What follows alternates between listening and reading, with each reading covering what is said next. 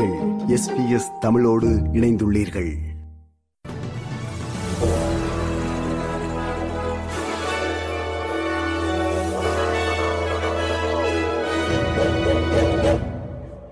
வணக்கம். இன்று ஜனவரி மாதம் மூன்றாம் திகதி செவ்வாய்க்கிழமை ஆஸ்திரேலிய செய்திகள் வாசிப்பவர் ரேணுகா துரைசிங்கம். ஆஸ்திரேலியாவுக்கான குடிவரவாளர்களின் எண்ணிக்கை இப்போது கோவிட் பரவலுக்கு முந்தைய நிலைக்கு மீண்டுள்ளதாக தெரிவிக்கப்படுகிறது. இந்த வார இறுதியில் கருவூல காப்பகம் ட்ரெஷரியால் வெளியிடப்படும் மக்கள் தொகை அறிக்கை இதனை வெளிப்படுத்தும். கோவிட் பரவல் காலத்தில் நிர்ணயிக்கப்பட்ட வரம்பை விட சுமார் அரை மில்லியன் குறைவான மக்களே ஆஸ்திரேலியாவுக்கு குடிபெயர்ந்திருந்தனர். மிகவும் விவேகமான குடிவரவு கொள்கையை உறுதி செய்வது குடிபெயர்வுக்கு இடையே ஒரு நல்ல சமநிலையை ஏற்படுத்துவது உள்ளிட்டவை ஒரு அரசாக தமது வேலை என கருவூல காப்பாளர் treasurer Jim Chalmers two GB ரேடியோவிடம் தெரிவித்தார்.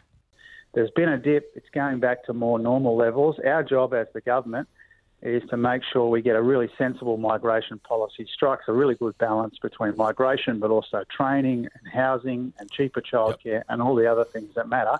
Because we've got an ageing population and we need the kind of workforce to support uh, people who need and deserve those services as they get a bit older. ஆஸ்திரேலியாவில் வீடுகளின் விலைகள் தொடர்ந்து குறைந்து வருகின்றன. வீட்டு விலைகளில் டிசம்பரில் ஒன்று தசம் ஒன்று சதவீத சரிவு பதிவாகியுள்ளது.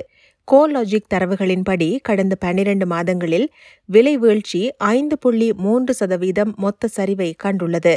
செப்டம்பர் மற்றும் நவம்பரில் மிதமான வீழ்ச்சி காணப்பட்டதைத் தொடர்ந்து டிசம்பரில் ஒன்று புள்ளி ஒன்று என்ற குறிப்பிடத்தக்க விலை வீழ்ச்சி பதிவாகியுள்ளது.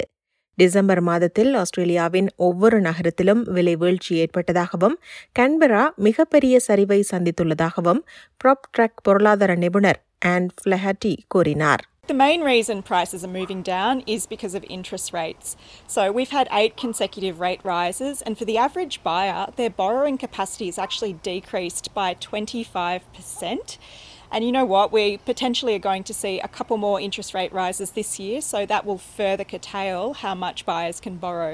Gold கோஸ்டில் நான்கு பேரை கொன்ற ஹெலிகாப்டர் விபத்தில் இன்னும் அதிகமான உயிரிழப்பு ஏற்பட்டிருக்கக்கூடிய சந்தர்ப்பம் இருந்ததாக போக்குவரத்து பாதுகாப்பு பணியகம் தெரிவித்துள்ளது தரையிறங்க வந்து கொண்டிருந்த சி வேர்ல்டு ஹெலிகாப்டர் ஒன்று மற்றொரு சி வேர்ல்டு ஹெலிகாப்டருடன் மோதிய விபத்து குறித்து அதிகாரிகள் விசாரணையை தொடங்கியுள்ளனர் ஹெலிகாப்டரில் இருந்த ஏழு பேரில் விமானி நியூ சவுத் வேல்ஸைச் சேர்ந்த ஒரு பெண் மற்றும் இங்கிலாந்தைச் சேர்ந்த ஒரு ஜோடி என நான்கு பேர் கொல்லப்பட்டனர்.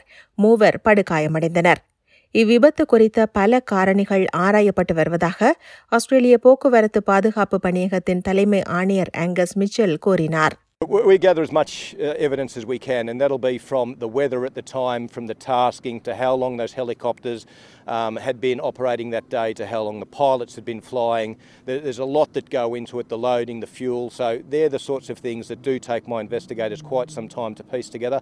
And then we go through that, uh, that painstaking process of determining what potentially had a contributing factor and what potentially didn't. So that's something that we won't know for quite some time yet. சீனாவிலிருந்து வரும் பயணிகளுக்கான ஆஸ்திரேலியாவின் Covid சோதனை நிபந்தனைகள் குறித்த குழப்பத்தை நீக்குமாறு எதிர்க்கட்சியில் அங்கம் வகிக்கும் நேஷனல் கட்சி தலைவர் டேவிட் லிட்டில் ப்ரவுட் சுகாதார அமைச்சருக்கு அழைப்பு விடுத்துள்ளார்.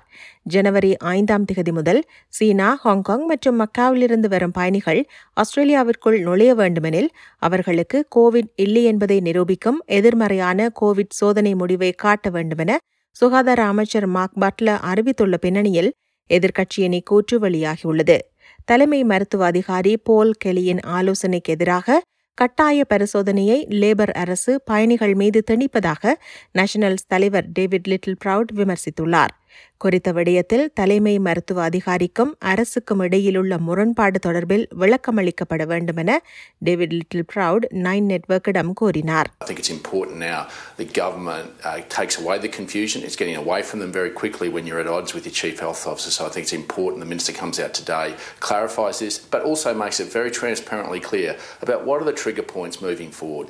தெற்கு ஆஸ்திரேலியாவில் வெள்ளத்தால் பாதிக்கப்பட்ட மக்கள் மற்றும் சிறு வணிகங்களுக்கு மத்திய மற்றும் மாநில அரசுகள் கூட்டு நிவாரண நிதியை அறிவித்துள்ளன பாக்ஸிங் டே அன்று ரென்மார்க்கில் உச்சத்தை எட்டிய வெள்ளத்தால் பாதிக்கப்பட்ட மக்களுக்கு பேரிடர் உதவியாக மேலும் நூற்றி இருபத்தி ஆறு புள்ளி இரண்டு ஐந்து மில்லியன் டாலர்கள் வழங்கப்படும் இந்த நிதியில் பத்து மில்லியன் டாலர்கள் வீடுகளுக்கும் ஒன்பது தசம் மூன்று மில்லியன் டாலர்கள் சிறு வணிகங்களுக்கும் குறிப்பாக ஒரு வணிகத்திற்கு ஐம்பதாயிரம் டாலர்கள் வரையும் மானியம் வழங்கப்படுகிறது.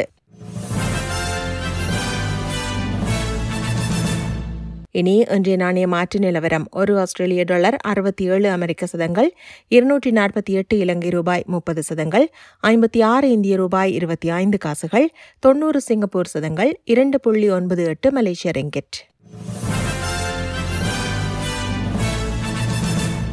நிறைவாக நாளைய வானிலை முன் அறிவித்தல். பேர்த் வெயில் முப்பத்தி ஆறு செல்சியஸ் அட்லைட் மேகமூட்டமாக இருக்கும் இருபத்தி மூன்று செல்சியஸ் மெல்பர்ன் மழை தோறும் பதினெட்டு செல்சியஸ் ஹோபார்ட் மேகமூட்டமாக இருக்கும் பத்தொன்பது செல்சியஸ் கன்பரா மழை இருபத்தி இரண்டு செல்சியஸ் சிட்னி மழை இருபத்தி ஆறு செல்சியஸ் பிரிஸ்பர்ன் மழை முப்பத்தி மூன்று செல்சியஸ் டாவனிலும் மழை முப்பத்தி ஒரு செல்சியஸ். இத்துடன் எஸ்பிஎஸ் தமிழ் ஒலிபரப்பு வழங்கிய ஆஸ்திரேலிய செய்திகள் நிறைவு பெறுகின்றன.